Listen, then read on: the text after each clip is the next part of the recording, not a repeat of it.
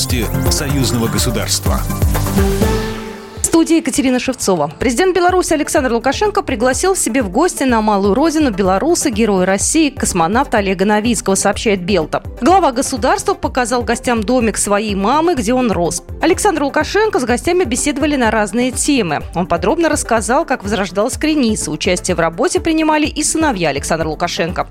Президент и космонавт вместе окунулись в Креницу и, конечно, попробовали вкуснейшей студеной воды. По-нашенски, чтобы здоровыми чтобы сколько было полетов туда, чтобы столько было приземлений до, до посадок. Президент выступил в роли шеф-повара, приготовил свой фирменный салат «Молодость антиковидный». В числе его ингредиентов зеленый лук, свежие огурцы и вареные яйца.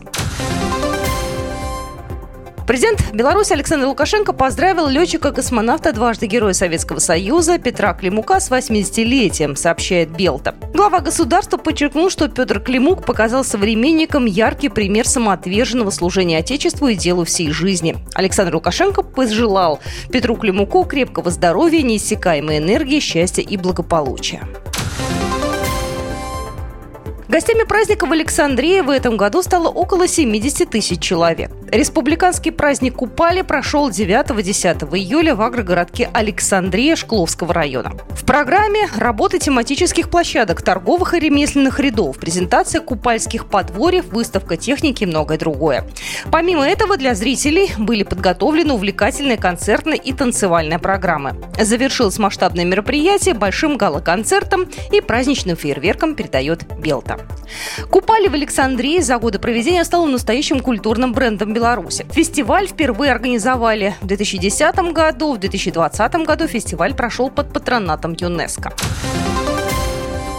Литва расширила ограничения на транзит товаров в Калининград через свою территорию в рамках антироссийских санкций ЕС, сообщило агентство Рейтер со ссылкой на литовскую таможню. По ее информации, новые ограничения введены в отношении алкоголя, промышленных химикатов на основе спирта, древесины и цемента. Ранее министр транспорта Российской Федерации Виталий Савельев заявил, что Калининград точно не окажется в транспортной блокаде. По его словам, сейчас Калининград полностью связан с портом Усть-Луга в Ленинградской области. На морской линии до Калининградской области с сентября будут работать 4 парома. Так что Калининград не в блокаде, сказал он.